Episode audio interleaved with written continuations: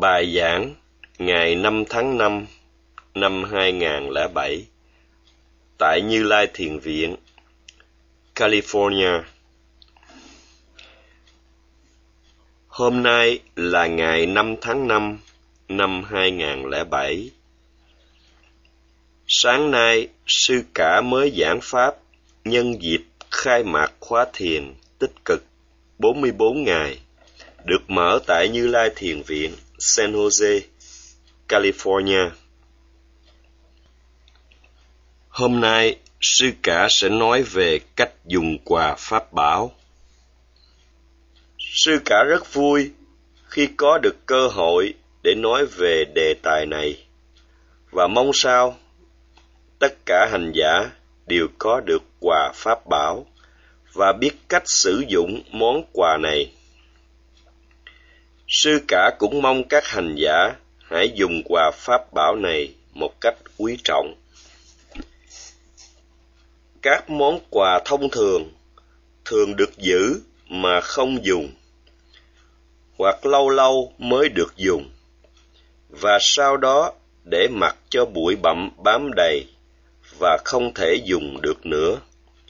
Hoặc sau khi dùng một thời gian thì trở nên hư hỏng nhưng trái lại, đối với quà pháp bảo, càng dùng nhiều, càng trở nên sạch sẽ, sáng ngời và càng tốt hơn nữa. Nếu dùng đúng phương pháp, người sử dụng món quà pháp bảo trở nên điêu luyện và làm gia tăng phẩm giá cá nhân một cách lạ thường. Có câu nói, văn hóa thật sự là tinh hoa thật sự của con người. Thế nào là văn hóa thật sự? Là tinh hoa thật sự. Văn hóa thật sự là gì? Thế nào là văn hóa thật? Là văn hóa giả. Đêm nay, sư cả sẽ giảng về tại sao văn hóa thật sự được xem là tinh hoa thật sự của con người chữ văn hóa được phiên dịch nhiều cách, tùy theo ngôn ngữ khác nhau. Trong lĩnh vực giáo pháp, văn hóa có nghĩa khả năng tự kiểm soát, sao cho không hại hay làm tổn thương người khác, về cả hai mặt, vật chất và tinh thần. Cá nhân cần phải tự kiểm soát để không đi quá xa đưa đến sự cư xử, sai trái. Cá nhân phải tự kiểm soát sao cho không có sự cư xử, sai trái qua thân khẩu ý. Vì những sai trái này rất đáng bị khinh khi. Đức phật dạy con người tu tập để có được sự ghê sợ và hổ thẹn về sự cư xử sai trái qua thân khẩu ý nhờ biết hổ thẹn và ghê sợ, nên không dám làm điều sai trái. Cá nhân tránh được sự sai trái qua thân khẩu ý, nhờ cá nhân biết tự kiểm soát. Nếu biết kiểm soát và giữ gìn, sẽ biết kiểm soát và giữ gìn không để thân khẩu ý sai trái. Và do vậy làm cho sự cư xử của cá nhân qua thân khẩu ý được trong sạch, có văn hóa, được thuần thục, dịu dàng và dễ mến.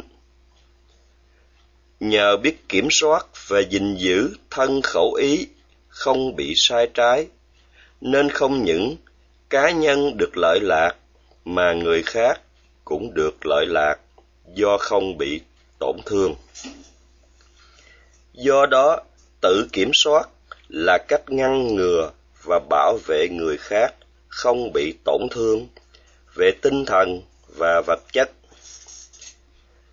Đó là tại sao sự giữ gìn không làm điều sai trái để trở thành người có thân khẩu ý, được thuần thục, có văn hóa, dịu dàng và dễ mến là tinh hoa thật sự của con người, và là những gì cần thiết cho mọi tôn giáo hay mọi chủng tộc. Mọi người đều có phiền não nơi tâm. Ai cũng mong muốn cho gia đình và người thân được an vui, hạnh phúc. Là sự mong muốn có thể phát xuất từ tâm từ ái hay từ sự tham lam, sân hận loại mong muốn này có thể do lòng tham, mong cho chính cá nhân hay cho gia đình và người thân. Nhưng lòng tham này không làm hại cho ai thì cũng không phải là điều quá xấu. Và người ta thường thấy lòng tham bởi ý muốn này không phải là điều tội lỗi hay là sự phạm tội. Người ta thường tha thứ cho loại mong muốn hay sự tham lam không gây nguy hại cho người khác. Thế nhưng, nếu cá nhân ích kỷ, chỉ tìm những gì có lợi, không những cho chính mình, mà còn cho gia đình mình, rồi cho quốc gia mình, thì sự tham lam này trở nên quá độ. Loại tham lam quá độ này đến mức nào đó sẽ làm cho cá nhân đi đến chỗ có sự cư xử thái quá, trở nên mất kiểm soát và không còn là một con người thật sự nữa. Người này trở nên làm hại cho những người khác về tinh thần lẫn vật chất. Do đó cũng vì ích kỷ nên cá nhân sẽ phải chịu đau khổ. Vì cá nhân nuông chiều theo tâm tham quá độ và lòng ích kỷ nên cá nhân có sự cư xử sai trái. Cá nhân trở nên muốn chiếm đoạt những gì của người khác bằng võ lực hay các phương tiện bất hợp pháp. Ngoài ra, cũng do tham lam quá độ, nên cá nhân phạm tà hạnh, dối trá, vận dụng mọi cách để được danh lợi hay dùng các chất sai để làm vui. Cá nhân trở nên bị chế ngự bởi tham lam và sân hận. Trong thế gian, có những sự tham lam quá độ, chế ngự con người như vậy. Vì thiếu kiểm soát, nên cá nhân làm hại người khác do sự cư xử sai trái của mình. Cá nhân có sự thô bạo, thiếu văn hóa trong sự cư xử với người khác. Do đó, không tự kiểm soát cá nhân làm hại người khác. Và biết tự kiểm soát cá nhân bảo vệ được người khác. Người ta cũng thường nói, nếu cá nhân thoát khỏi kẻ thù, thì cũng thoát khỏi hiểm nguy. Điều này có nghĩa gián tiếp là nếu không thoát khỏi kẻ thù, sẽ không thoát khỏi hiểm nguy. Có hai loại kẻ thù kẻ thù bên trong và kẻ thù bên ngoài. Kẻ thù bên trong là sự bất thiện và các phiền não. Kẻ thù bên ngoài là người thù. Người ta có thể đôi lúc gặp người thù, nhưng lại thường xuyên gặp kẻ thù bên trong. Đó là các phiền não, tham, sân. Những kẻ thù này tạo nên mọi rắc rối bên trong con người. Nếu nuông chiều theo tham sân, cá nhân sẽ không thoát khỏi kẻ thù bên trong và sẽ gặp những hiểm nguy đáng sợ. Những hiểm nguy đáng sợ này là sự tự chê trách hay tự phê phán, hoặc bị chê trách, phê phán bởi bậc trí nhân. Loại hiểm nguy đáng sợ khác là sự trừng phạt bởi luật pháp hay chính quyền. Và do có tác ý xấu nên có sự cư xử sai trái, cá nhân sẽ bị tái sinh vào các cảnh giới thấp kém.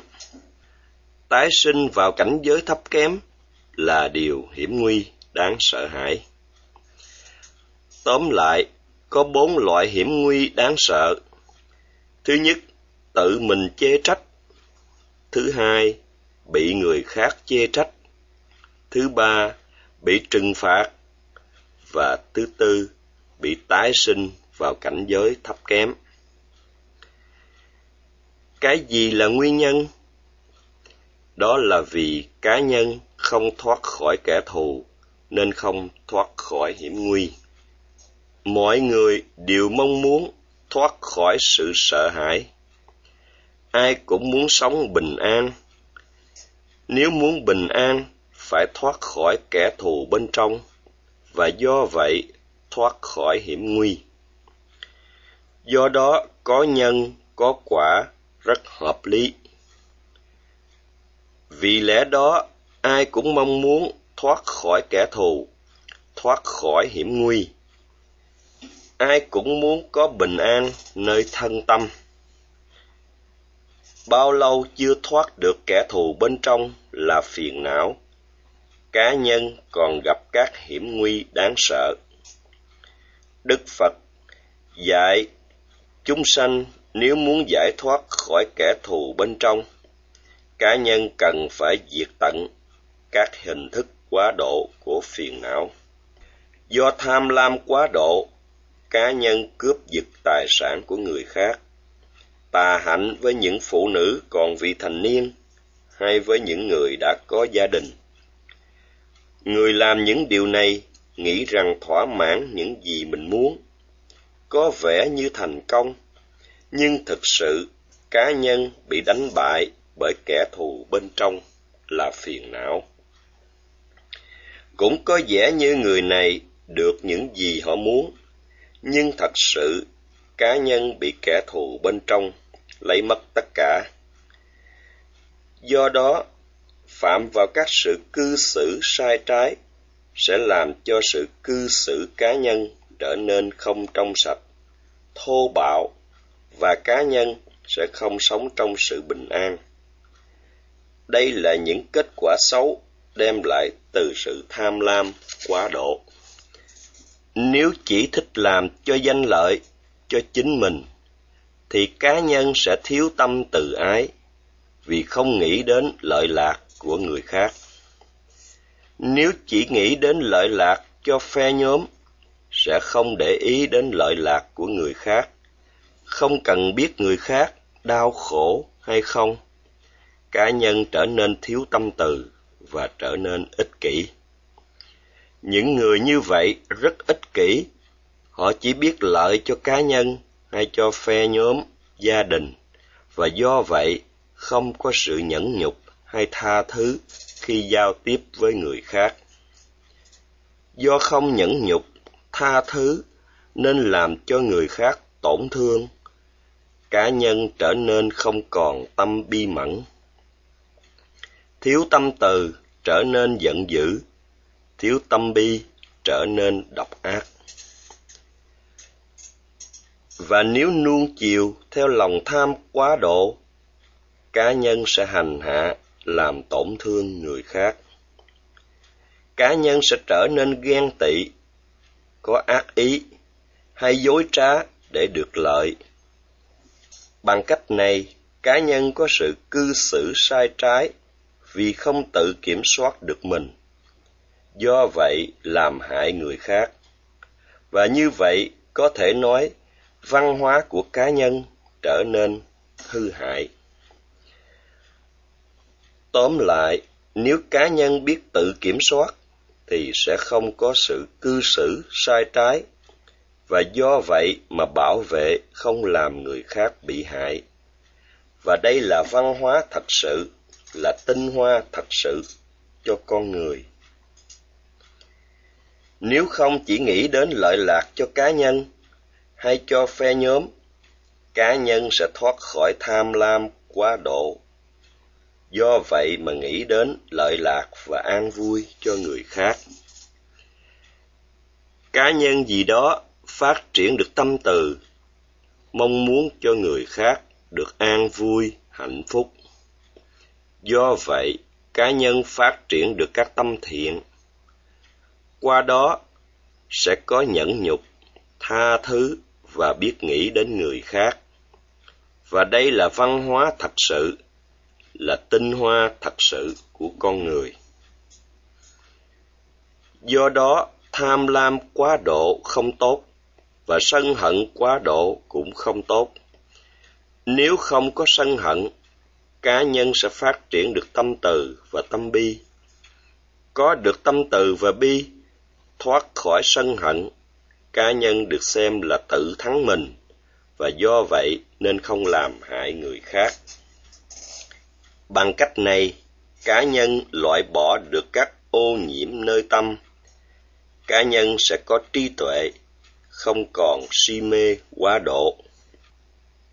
Cá nhân hiểu được rất rõ ràng những gì có lợi hay không có lợi, những gì có hại, hoặc hiểu những gì thích nghi hay không thích nghi.